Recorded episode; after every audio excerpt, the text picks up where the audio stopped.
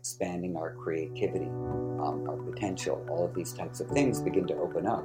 Sometimes just after the first time you go to a yoga class, lie down and rest a end for 10 minutes. You open up a, a totally new person when you, when you open your eyes up again. Hello, yogis, and thank you for tuning in to another episode of Dharma Talk. I'm your host, Henry Winslow, and this is episode number 59.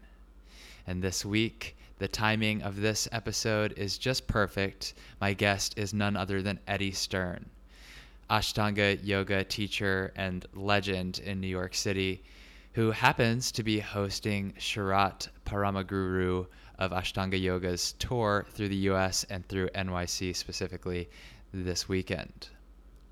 And although we didn't talk about that too much on this interview, hopefully, if you live in the area, you can stop through and meet the two of them. However, on this interview, we do get into quite a wide breadth of topics and we go deep. Eddie and I discuss what researchers have learned from the breathing patterns of cosmonauts in outer space, yogis, and monks, what they have in common, and how Eddie has helped thousands of people benefit from this so called coherence or resonance breathing for free. We talk about how bringing our breath into an ideal frequency hacks the autonomic nervous system and keeps us from defaulting to a stress overdrive. We get into the one simple thing or underlying connection between all yoga practitioners, no matter their lineage or school of choice. We talk the value of personal experience through practice without anticipation of any particular results. And finally, we chat about how and why Eddie is offering free trainings to urban youth in Jamaica, Queens to learn how to teach yoga. All of that is coming up very soon. Please just stay tuned through these announcements and we'll dive into my interview with Eddie Stern. This episode is brought to you in part by Om Men's Yoga Apparel. I love this brand, especially their two dogs shorts and the Dharma pants, because, well, they've got a great name, but also they're lightweight, flexy, stretchy, and really stay out of your way in your practice in the best way possible. And right down to the ethos of their brand, Om is all about conscious movement in and outside of the mat. They aim to minimize their impact on the environment by using recycled fabrics, which is really great. And ultimately, it's all about getting more men out of their heads and into a consistent movement practice to help them live life to the fullest. So here's the deal Om is giving you 15% off your order if you use code Dharma15 at checkout. So that's um, O-H-M-M-E dot com. Use code Dharma, D-H-A-R-M-A 15 for 15% off your order. Guys, take advantage of this. Get a pair of shorts, some pants, maybe a t-shirt. You're going to love it. Now for the teaching calendar. On June 1st, I'll be leading a backbending workshop at Yoga to the People in Brooklyn. On June 22nd and 23rd, I will be giving a weekend of workshops at Yoga to the People St. Mark's in Manhattan. First one on arm balancing, second one a purification practice with mantra, pranayama, and kriya. In July and August, I'll be helping out with the 300 hour teacher training at Lighthouse Yoga School. For that one, be sure to enter code Henry Wins on your application to save $100 on the tuition. And then October 25th through October 27th, Veronica and I will be leading a weekend of workshops in Bucerias, Mexico. Please join us for any or all of these events. The details are at henrywins.com slash events. What's your purpose? What's your vision? What mark will you leave on this planet long after you're gone? I'm Henry Winslow, and you're listening to Dharma Talk, the only podcast where I interview inspirational yogis on how they're changing the world in their own unique ways. Whether you're still searching for your purpose or already walking the path, I hope these stories get you excited to live your Dharma. Hello, Dharma Talk community, and welcome back to another episode. Today, it is my pleasure to have Eddie Stern on the podcast. Eddie is a yoga teacher, author, and lecturer from New York City. He is known for his expertise in teaching Ashtanga yoga, as well as for his work in furthering access to yoga and meditation in underserved populations. He is the creator of the Breathing app, and his latest book, One Simple Thing, is out now. Eddie, thank you for taking the time this morning to chat with me and share some of your wisdom of yoga with the Dharma Talk community. How are you? I'm good. How are you? I'm doing well. I just got back from a, a trip to Austin, Texas, and I'm relieved to be back in the comfort and routine of my daily life here. Now, we always start these interviews with the same uh, first question. So I want to give you a chance to, uh, to answer that question, which is this What does the word Dharma mean to you? And what is your Dharma as you understand it today? Uh, well, uh, the word Dharma is um, part of an equation, as far as I understand it, in the Hindu tradition of um, Dharma, Artha, Kama, and Moksha and those four are the different stages of life that we all cycle through. And Dharma is knowing what it is you're supposed to be doing in your life, whether it's a job or some type of a purpose. And Artha is having the means to do that, which is like making money or having the facility to accomplish the things that your purpose or work has laid out for you and kama is the fulfillment of desires related to um, what it is that you're trying to do in your life, and then moksha is liberation, the final stage. So um, that's basically how I understand dharma. As, uh, it's not independent from all those other things, but it's part of part of that um, quadrangle of, of processes about our life. So, but maybe I understand it wrong. Um, but that's you know for the most part what I've gleaned over the years. Um, in the Gita, when Arjuna is on the battlefield with Krishna, and they're having that long conversation because Arjuna is um, hesitant to go into battle. Um, he's hesitating about the, the, first part of his life, which is, or the first part of the equation, which is Dharma. And without following that Dharma, uh, he can't possibly cycle through the other phases and get to moksha or liberation. So this is one of the things that Krishna warns him that you know if you don't follow this duty which you were bound to do, then it will just lead you to an endless cycle of suffering. But if you do the things that um, life has set out for you that you were bound to do, then it will lead you to, to liberation and freedom Of course, it's a complicated book. Mm, yes. And Eddie, what? How do you feel about your current understanding of your dharma at this stage of your life? Oh, I don't really think of it so much that way. Um, uh, I, I, don't think about um, uh, me having a necessarily a personal dharma in my life.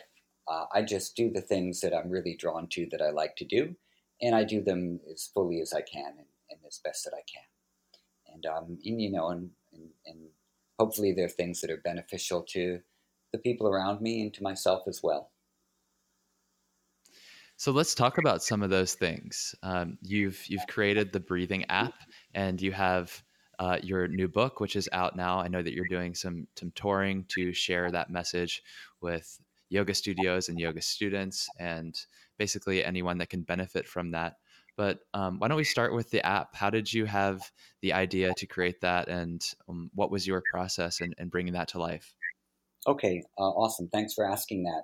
Um, the breathing app is based on something called coherence or resonance breathing. And resonance breathing is when you slow your breath rate down to a cycle of between five and seven breaths per minute. Normally, we breathe anywhere from 15 to 18, or some people 12 to 15 breaths per minute. And um, the um, reason that resonance breathing kind of became a thing or a known thing was uh, from two different um, two different observations. One was from a couple of Russian scientists in St. Petersburg, then it was known as Leningrad in the 1960s, when they were monitoring the first cosmonauts who were going up in satellites. And um, they noticed that there were certain times of the day when they were performing with very high aptitudes.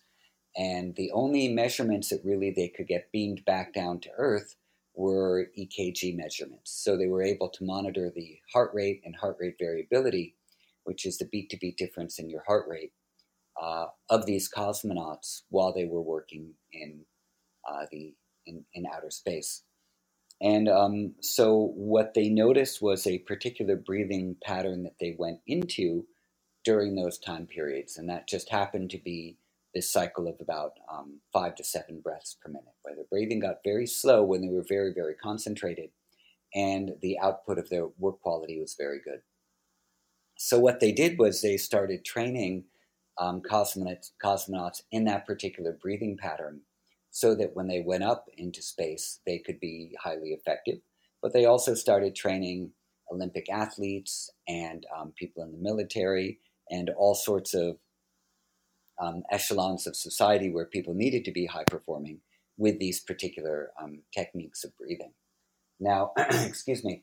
And um, then uh, another area where this was noticed was um, when there were early researchers in the States bringing yogis and Tibetan monks into scientific um, experiments wiring them up to read their heart rate and heart rate variability and also their brainwave patterns.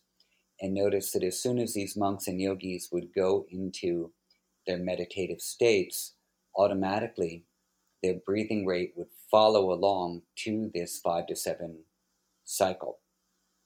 Um, and so, what they noticed in that was that certain physiological changes started to happen. Um, there was reduction of inflammation in the body. The tone of the vagus nerve was improving. Cardiovascular health um, uh, starts to perform at its um, kind of optimal at that level. So, all sorts of side effects aside from the benefits of meditating too. So, uh, there are this type of breathing then began used began being used in biofeedback uh, and other types of modalities that were used in anxiety and stress and depression. And that's really how I learned about it from um, reading about biofeedback research and things like that, and also from um, meeting some people who were working with the original scientists from Leningrad who had made these discoveries in the in the cosmonauts. So I started practicing this resonance breathing on my own. And oh, also, my wife had taken a workshop with a doctor named Richard Brown, who's up at Columbia, uh, who does trainings in this kind of breathing. And um, we had tried to make somehow on my iPhone uh, a counter that would, would ring a bell every six seconds so you would know when to inhale or exhale. And it didn't work very well. And Dr. Richard Brown had some recordings also that I didn't like too much because every time the bell rang, uh, it made me anxious to start my breath exactly at that right time. So I wasn't happy with his recording, and um, but I really liked the breathing.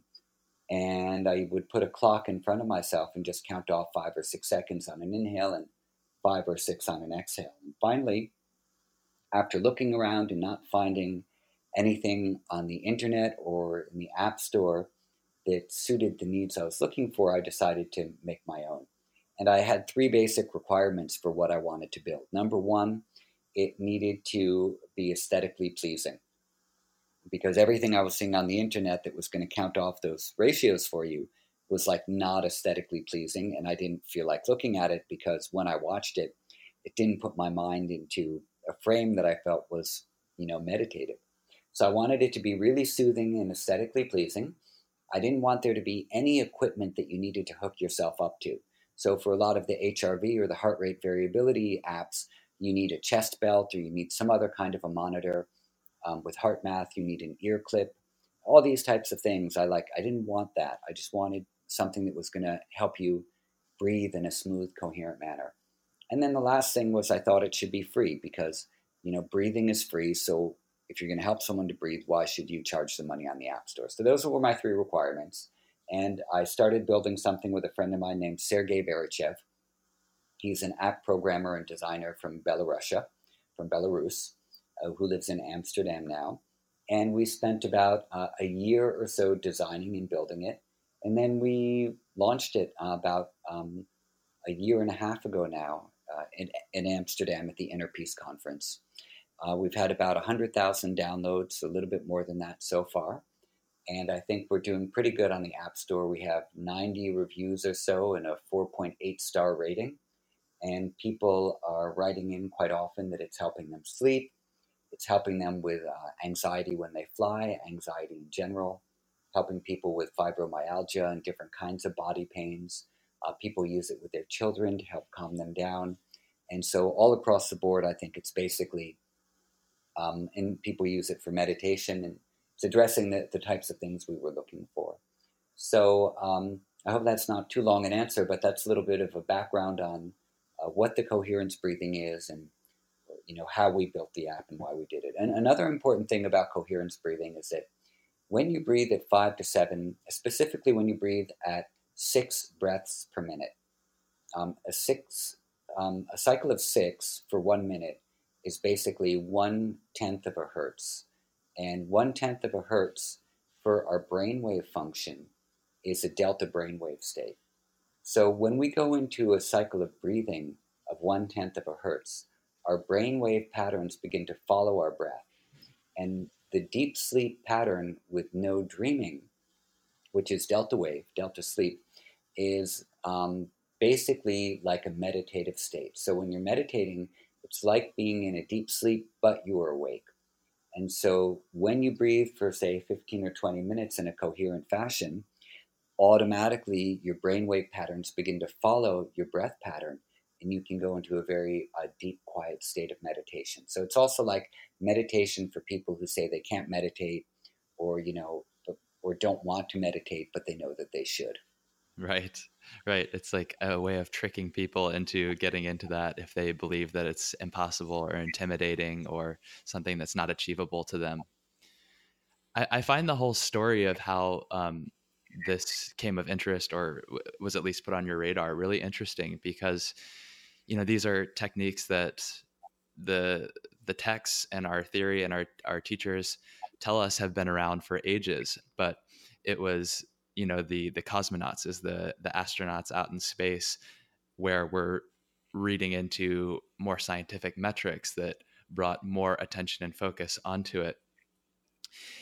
And when you you mentioned another study where the same readings were being tested or actually more complicated and more involved metrics were being taken from seasoned meditators and yogis. Was that in response to the original study with the cosmonauts or happening in parallel separately?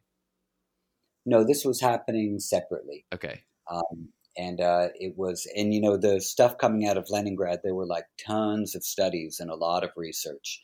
And um, the from the Tibetan monks, this was something that was noticed repeatedly in regards to respiratory patterns and heart rate variability change in meditation. Right.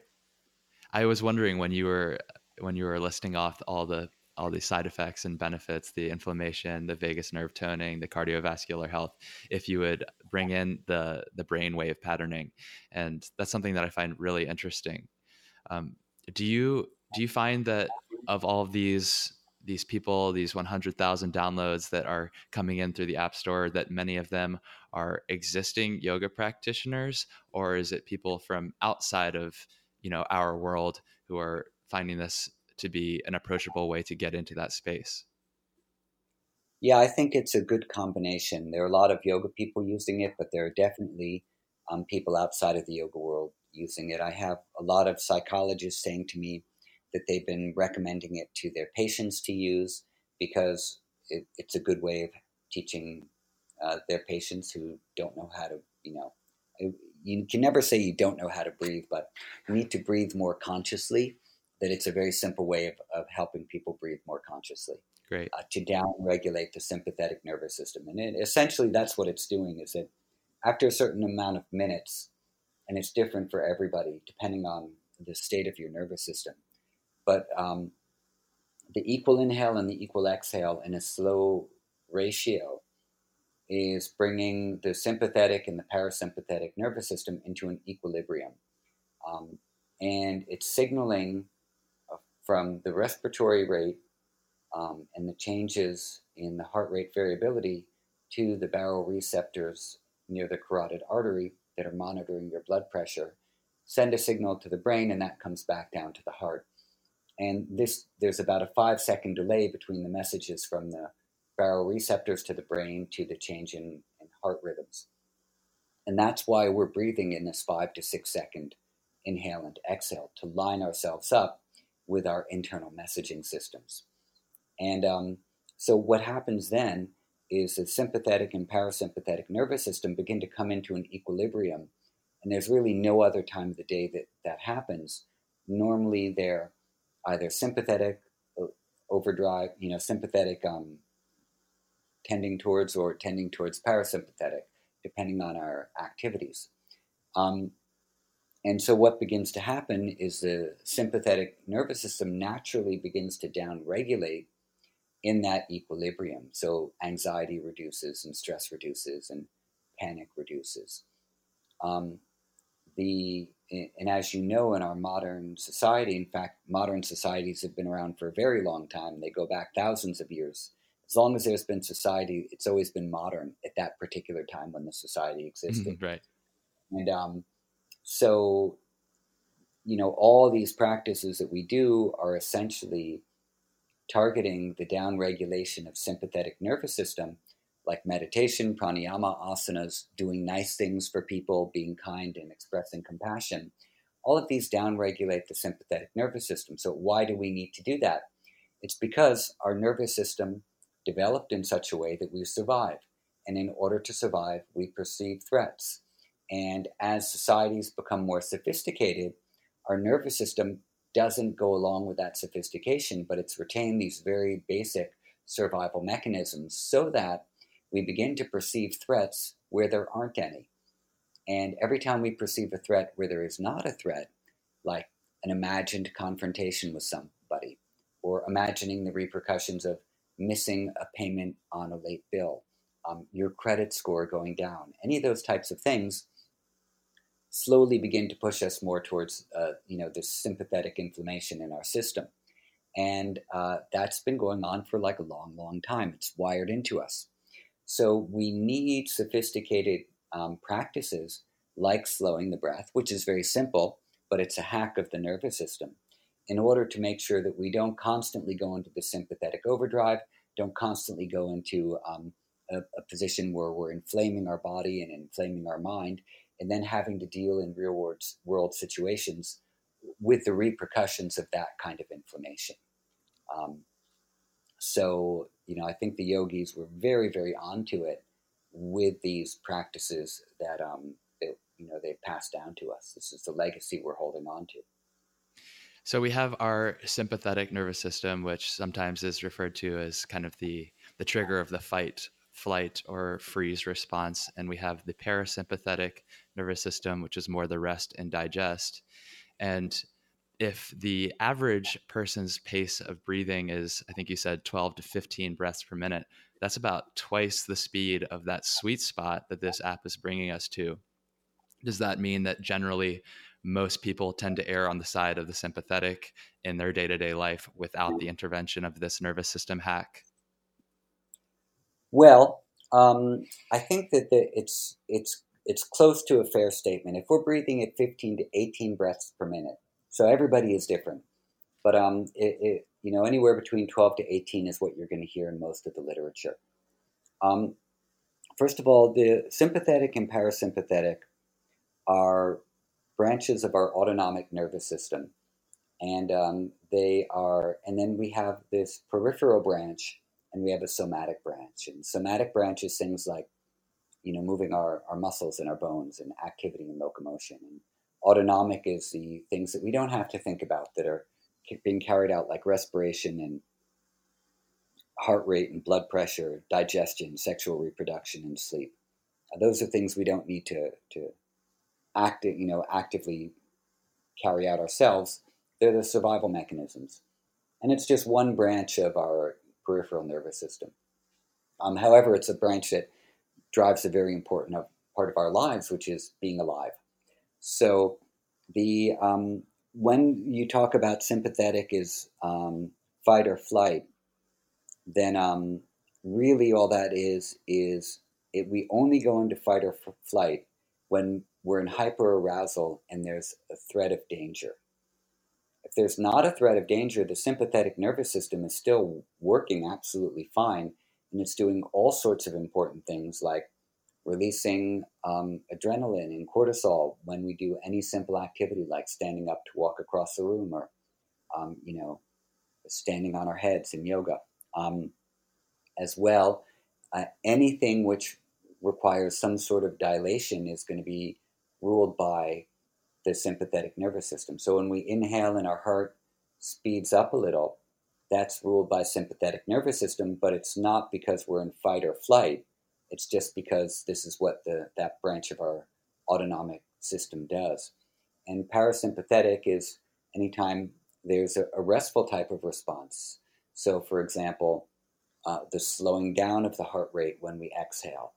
Um, so, every single organ of our body has both sympathetic and parasympathetic nerves going to it, and they're complementary and they're supporting the function by like an inhale and an exhale, or um, uh, uh, expansion and contraction, like the beating of the heart, or peristalsis, which is the squeezing of the intestines, and also different internal organs. Blinking of our eyes. All these different types of things, which are the rhythmic processes of our body, are going back and forth between opening and closing, um, expanding and contracting, pulsing and resting. And um, and so sometimes the sympathetic nervous system, when it's always referred to as fight or flight, it's like not accurate. Um, it's that's only in hyperarousal. Mm-hmm. Uh, and then the freeze mechanism or the immobilization response is part of a very ancient um, part of the paras, uh, parasympathetic nervous system, which is related to the vagus nerve, according to Dr. Stephen Porges. And this is when there's a total threat to your life and you've you become immobilized. It's like feigning death. Um, this happens when people are traumatized or they're attacked. Uh, but there are other types of immobilizations also. There's there's danger immobilizations where you are where you're fearing for your life and then you totally freeze and shut down. you and that's actually your nervous system shutting down. Your mind might still be active, but the nervous system shuts down. Um, if, if people are attacked and they know martial arts and someone says, well, why didn't you fight back? You know, you know all these things. Well, your nervous system is disallowing you from fighting back in that moment.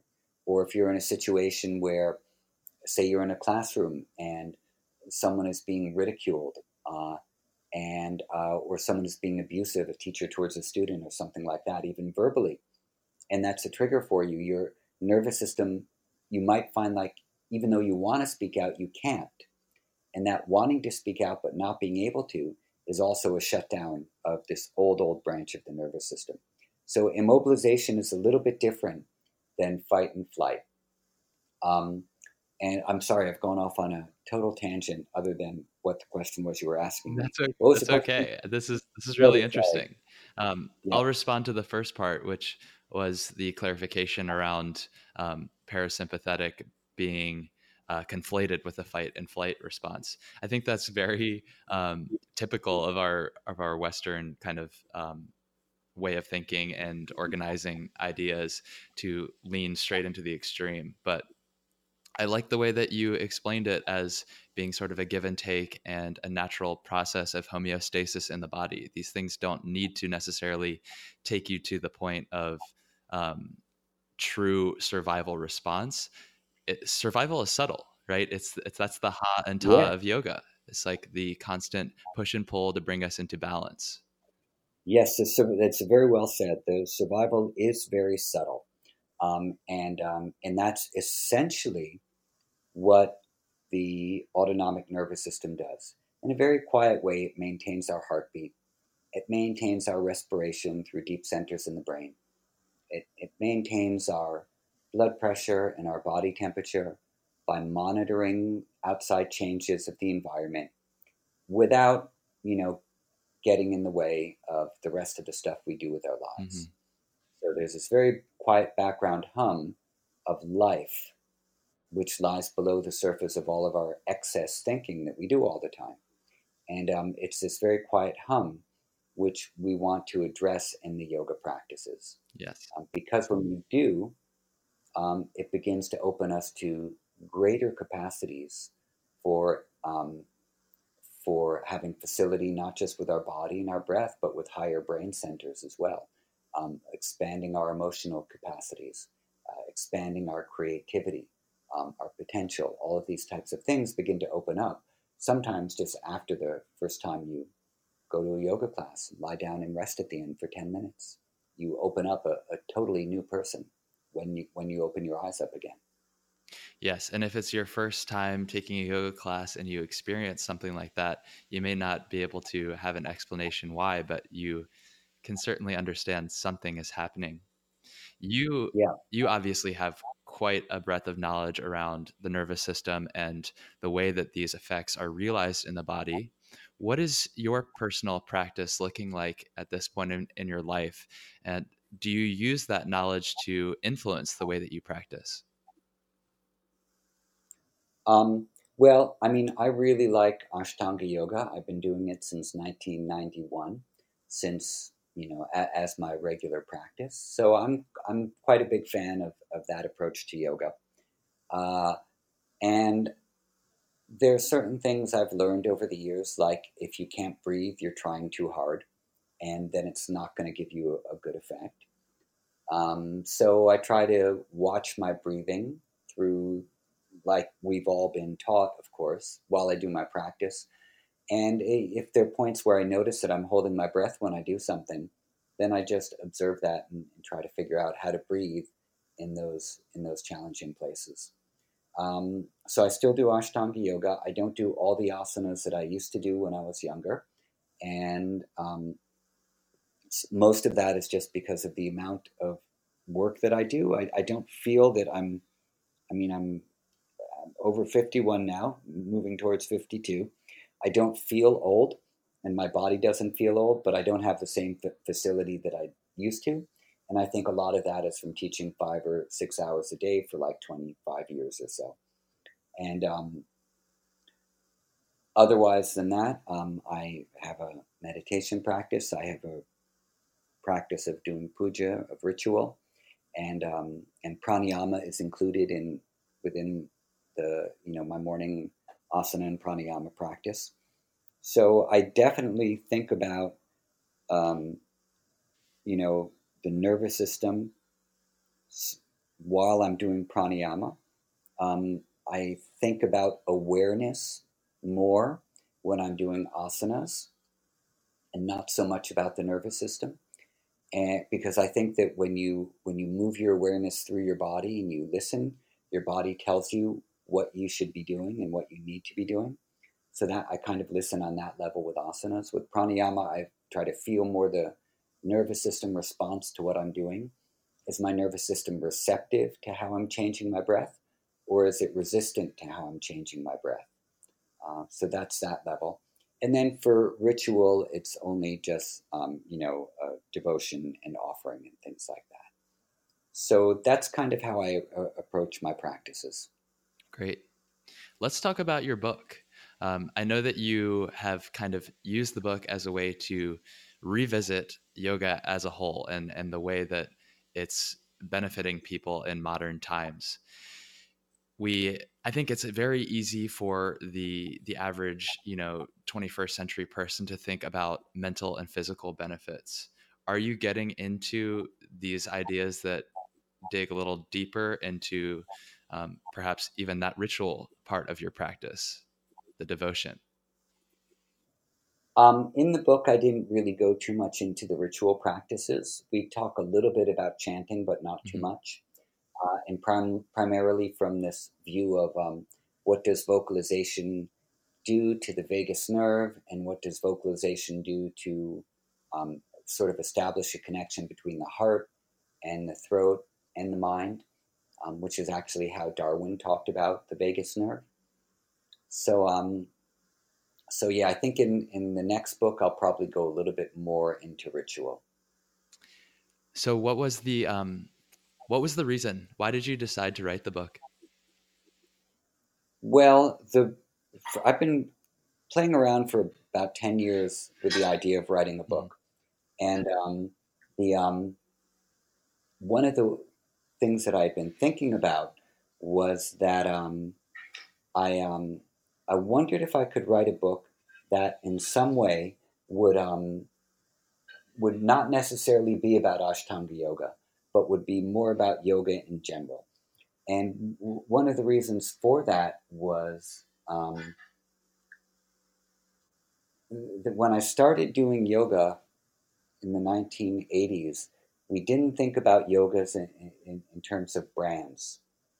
Um, you know, now we think Ashtanga yoga, Iyengar yoga, hot yoga, all that kind of stuff. And, and now with all the branding of yoga, people see them as like distinct things like, oh, you know, you're an Ashtangi, oh, you're, you know, you do Bikram, oh, you know, and then, but Bikram's not a good system because of blah, and Ashtanga's not a good system because of blah. And the feeling that I had when I first started doing yoga was it was just all yoga.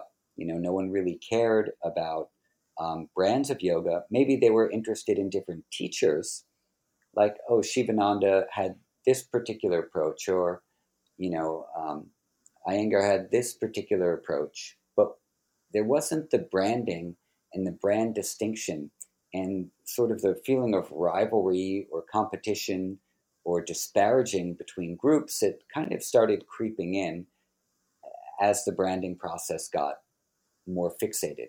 So, I mean, I don't know if you noticed this or if anybody else did, but I was feeling it, and um, and I and I don't really care about brands. You know, I don't really care about Ashtanga yoga as a brand. Um, I just like you know the practice when I learned it from my teacher, and I felt it was really effective. But um, but I didn't think of it as this like separate thing. It was just yoga. So in my mind, I was thinking, you know, can I recapture that sort of feeling? um, in myself in writing something that you know m- you know is drawing from what I learned from my teacher, but also speaks about yoga in, in a very general way, like what is all of this doing for us? Because all of the yogas seem to work.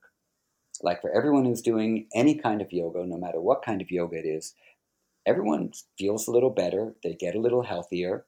Maybe they're a little happier or a little kinder. Maybe they feel a greater sense of purpose or in you know in your words perhaps dharma they feel more of that in their lives. Um, maybe they their anger reduces or they become more thoughtful uh, start taking better care of their bodies. All these types of things happen to everyone universally no matter what kind of yoga they happen to be doing. So there must be something which links all yoga practices together underneath the surface and that the outer form is like completely arbitrary. But something underneath it is working. And I wondered, what's that thing underneath which is working for everybody, no matter what type of yoga they do? And that's what I wanted to write about. And did you arrive at what that one underlying theme, what that one underlying connecting thread is? Um, I'm not too sure. I mean, I, I, I mean, it was sort of tongue in cheek that I called it one simple thing because I thought that simple thing was, well, it's just yoga.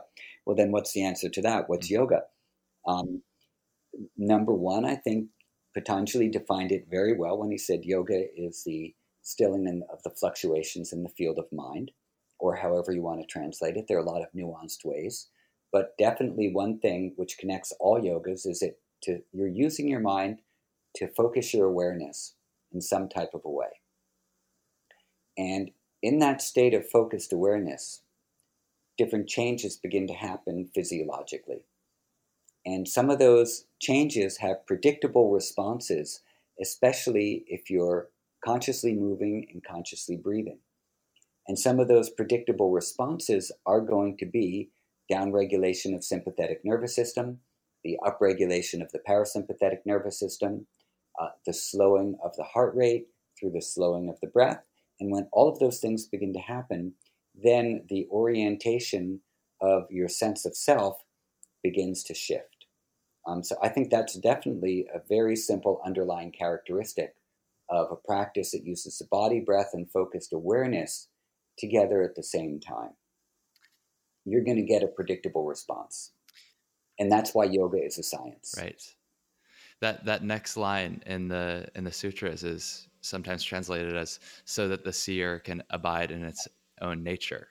Do you do you yes. feel that this part, this like second clause there about self deconstruction, is that something that is necessary and universal to all types of yoga? I have my own thoughts on this, but I'm curious what yours are. What do you mean by self deconstruction? Well, you can answer, you can pick that apart too. But what I mean by that is at least some sort of contemplation around what that even means not self deconstruction, but the self.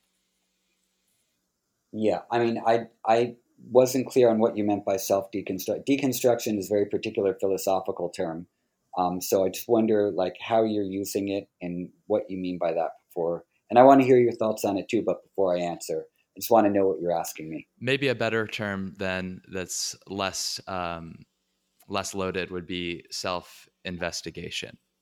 That's what I mean. Uh huh. Right. Yeah. So with without self-investigation, do you make progress? I think that's a good question.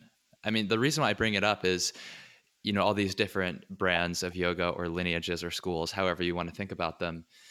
Each of them places a different amount of emphasis on that. I mean, you look at traditional classic Ashtanga yoga and it leans very heavily into the texts you, are hard pressed to meet an Ashtanga yoga practitioner who isn't at least somewhat familiar with the Yoga Sutras. However, you know, you walk into the average, um, I don't even know, like power yoga class, maybe they don't even know about that. You know, maybe they're attracted to the physical practice. And my, my thoughts on this are that's fine. You know, you can go in there and be focused on getting a physical and mental benefit. And in due time, all things unfold naturally, I think you get there naturally, even if it's not intentionally your your purpose going into the class. So, do I think that occurs? Yeah. Do you agree with that? What are your thoughts on it? I agree with that. Um, I think that um, again, if you're moving with awareness and moving consciously and breathing consciously and applying focused awareness in a conscious manner, it, the result of that is an inward movement of attention. And in that inward movement of attention, you pay attention to the to either your breath or your body or your mind in ways that you haven't before. And when that happens, that's basically you have a self discovery. And this is what you're talking about in regards to self investigation. Like you are investigating your body, your breath, and your mind through paying attention to them in ways that you haven't before. Mm-hmm. And I've never been to a CorePower yoga class, um, but I have some friends who go and they quite like it and they feel really good when they do it. And so it seems that this is happening to them in those classes as well. Mm-hmm. Right. Uh, and I think that a lot of the things that we find in text, not all of them, but a lot of the things serve as um, reinforcements to the things that we've discovered in ourselves already. And that's a very good way to use the yoga text is to practice on your own, have an experience, and when you read in a text that experience being described, you feel confident in your own abilities and capabilities to travel, you know, on your path and still be hitting the marks that are spoken about in the texts, but not have it necessarily be a top-down approach. Mm-hmm. Yeah. Uh, and I think the, the yoga texts are very valuable. I study them, I read them, I really enjoy them. But I distinctly remember having remember having many experiences when I was first doing yoga that I was having a lot of these inner experiences and discovering things about myself. And then I would read about it in a book later and I would think, oh, that's what was happening to me. And then it validates the experience um, and encourages you to keep going forward. Right. Yeah. And whereas if you had approached it the other other way, you might have been grasping and looking for these experiences that you've read about and understood or believed you understood conceptually. Is that the point you're making? That happens sometimes, and it also happens sometimes that people are not well practiced and don't have deep experiences, yet they're told these things by teachers or gurus. And then they say, This is what's true. And then they go off and they tell their students or disciples or devotees, this is what the experience is, and this is how you should have it.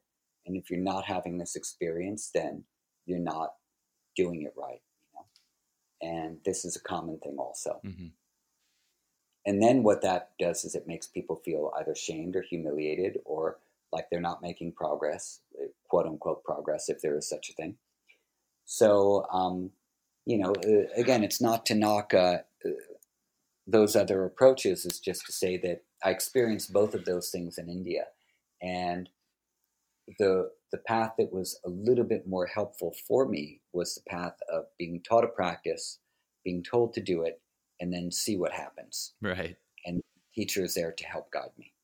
I suppose that's what Pattabhi Jois meant when he said it's 99% practice and 1% theory. Uh, yeah, he might have meant that. he might have. Yeah. Uh, Eddie, can you share one? What was your biggest lesson that you learned from writing the book? And maybe that stemmed from a challenge that in the process of writing it, or perhaps it was something that you learned from some sort of triumph. Well, one thing was I didn't know if I'd be able to do it. Um, I, you know, I, I publish a magazine. I co-publish a magazine, and I have been for 13 years. And I've co-published a bunch of books uh, collaborated on things, but I'd never written a book all by myself. And I really wondered whether or not I was going to be able to do it. So that was one thing as a challenge. Could I actually write and finish a book? And the first draft of the book was was vastly different than what I ended up with. And after I read my first draft, then I realized, oh, that's not what I wanted to say. I actually want to talk about this. And then I changed tracks and rewrote a lot of the book. And then I realized this is what I wanted to talk about. Uh, so that um, that's what I learned was that you you know the thing you write down first isn't necessarily what you want to say. And then the second thing I learned was that uh, I could finish something like this on my own. Um, and um, I mean, of course, you always have support. You have editors, you have publishers, you have friends, you have people you get knowledge from, you have the internet, you have computers, you have all these things to help you.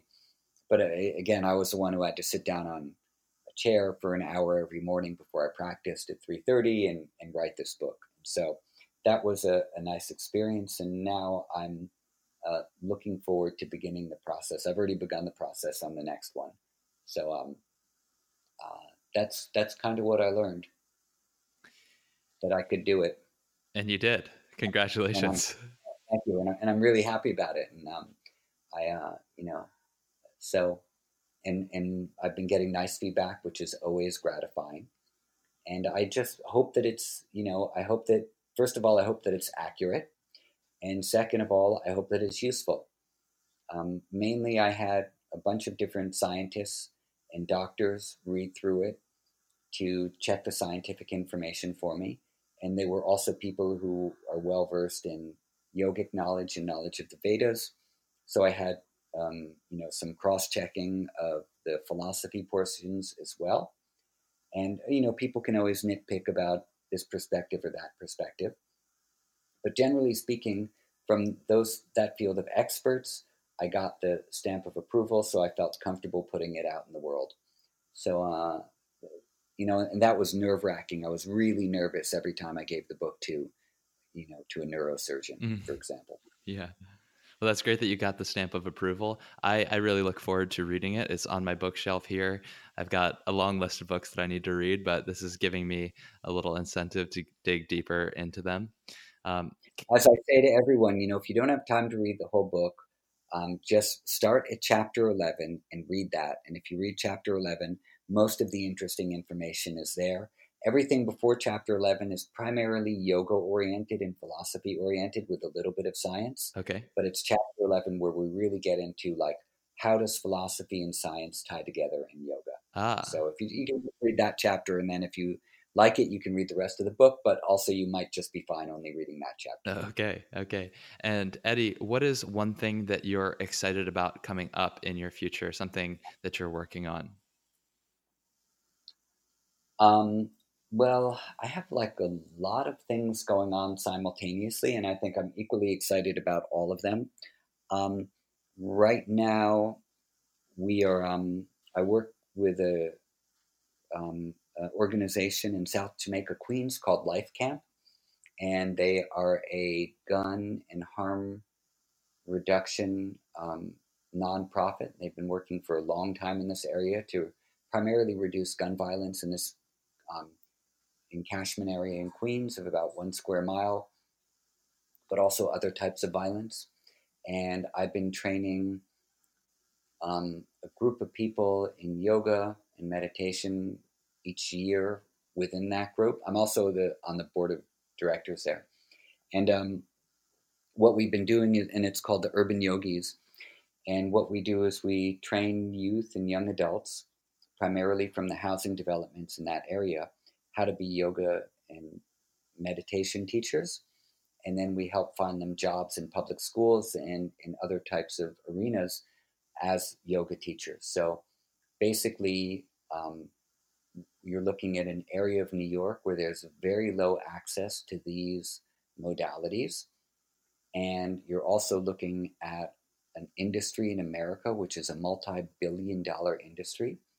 Um, there's and yoga, frankly, is not very difficult to teach. So there's no reason why these young adults from these areas should not be yoga teachers and be able to benefit from the money stream which is available to yoga teachers in this country.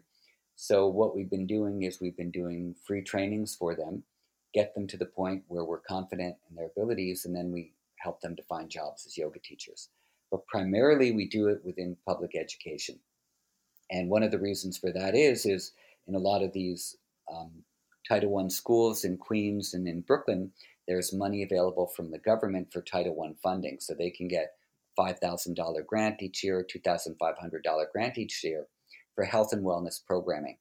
And essentially, that's what yoga is it's, a, it's mental and emotional wellness, and it's physical wellness as well. So it fits very properly and exactly into this funding.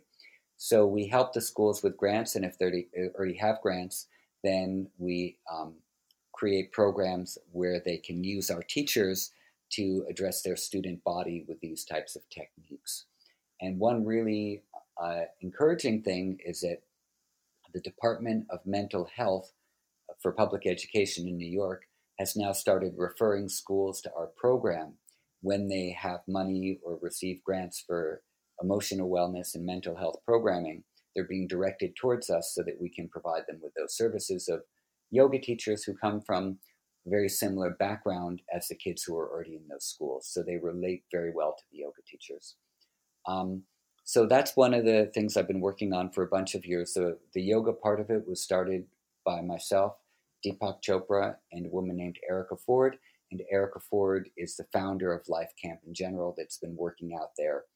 Um, she was friends with Tupac Shakur and with um, Salt-N-Pepa and Run DMC and LL Cool J and 50 Cent and all the rappers that came out from those areas, from that area in particular, were all her friends. And so the original basis for Life Camp came out from the street code that she and Tupac Shakur created to reduce gun violence in between rival gangs. Wow. How cool is so that? It's, it's crazy cool. She's an amazing human being. And um, so right now we're working with um, two new groups of trainees one on Tuesday nights and one on Thursday nights. And our next move out there is um, that I, I think we're going to try to open uh, the first yoga school ever in South Jamaica, Queens. And the yoga school is going to be the yoga school is going to be run by um, uh, the trainees who come through our urban yogi trainer training program. So we're thinking that the yoga school will be called the Urban Yogi Academy and of course, I'll give support, and Marcus is going to help me as well. And you know with customer service and how to deal with the public and all those things. I'll be training them in yoga. And basically, what they'll do is they'll have a, a yoga school that they can run out there to have an, another stream of income from. And you know, won't be twenty five dollar classes. We'll probably have like between eight and twelve dollar yoga classes, and we'll create a schedule. And then that space will also be used for other life camp uh, wellness and well being programming, counseling, and uh, meditations and things like that as well. So that's one thing I'm working on that I'm very excited about. Very cool. I love that, and I had no idea. So thank you for sharing that. If um, for sure, maybe sometime you can come out there and do some trainings um, with with the students. It would be amazing. Yeah, I would love to to do that. And for anyone who's listening who might be in the area, is there some way that they can um, perhaps get involved or learn more about what you're doing with that? Uh, we have a website called urbanyogis.org, and you can read about what we're doing on that website. And also, one thing that we want to do and that we need to do is um, we have a space. It's a it's a ground level retail space that we're going to be able to use. We need to do some renovation in there, and then I want to raise money so we have rent for two years in that space. The rent um, including utilities is two thousand dollars a month, so not a lot not of money. bad. And uh, so basically, my goal is to raise $50,000, which can be used just to ensure we have a, a, space there for two years and that the income that comes in will go to the people who are teaching. And then, you know, after that, we'll see what kind of financial condition we're in. Um, are we able to maintain it just on classes or do we need to do another round of fundraising? Mm-hmm. So if people want to donate towards space rental, um, you know, they can do that through the website as well. And all that money will just, you know, right now go towards maintaining the integrity of that space. Uh, otherwise, we have grants that come in from other people. The Pinkerton Foundation gave us an amazing grant this year, which has supported programming in five public schools and is also supporting the um, programming for the teacher trainings that we're doing for the new urban yogis and will also support free classes in the housing developments in South Jamaica throughout the summer, twice a week of free classes. Great. So that information is at urbanyogis.org. Yes, it's all on urbanyogis.org. The yoga school stuff isn't up there yet, but just for your listeners to know yeah. that, you know, if they feel like supporting that kind of a project, we would love it. Great. Okay. Eddie, now is the perfect time to slide into the final section of this interview, which is the prana round. I'm gonna okay. I'm gonna ask you six rapid fire questions and ask you to answer minimum one word, maximum one sentence. Okay? Oh my god, this is a challenge. This is the challenge. You heard, you heard how terrible I am, like even answering the simplest questions. Okay, I'm gonna I'm gonna do it. All right, I'm ready. I'm doing Mula Bandha right yeah, now. Squeeze. Okay. In one word, why do you practice yoga? Love. What's your favorite yoga pose and why? Is that a two word answer also? That's you can have a whole sentence. I don't know what my favorite yoga pose is, and I also don't know why. What's the single best cue or piece of advice that you've ever received from a yoga teacher? Don't think. Recommend one book apart from One Simple Thing, of course, which will join our listeners' books on their bookshelf uh, Harry Potter volumes one through seven. okay. Is yoga for everyone? Yes. Last question. Except for those who don't want to do it. Yeah, yeah. yeah. If you don't want to do it, don't force yourself.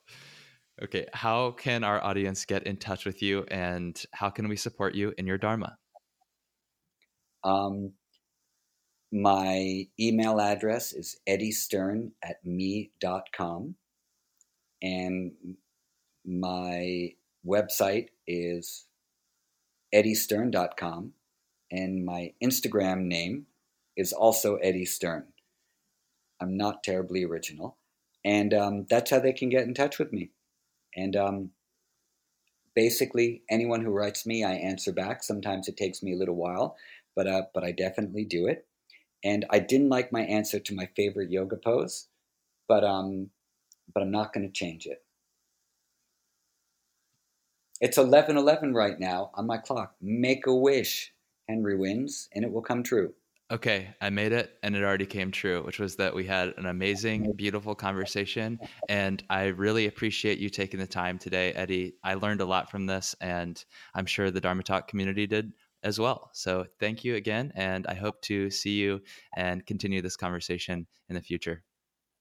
Definitely. Thanks for having me on. Uh, I, I, hope I didn't go off on the wrong tangents all the time. I do sometimes. But please, I'm issuing you an invitation to come out sometime this summer and do some yoga classes with all of our trainees. They would really love it, and it would expose them to a whole new way of doing yoga, not just the stuff that I do all the time. So um, please uh, accept in front of all of your listeners that invitation, and we will begin to do great work together. I accept. Thank you. Thank you. Thank you. hey, Dharma Talk community.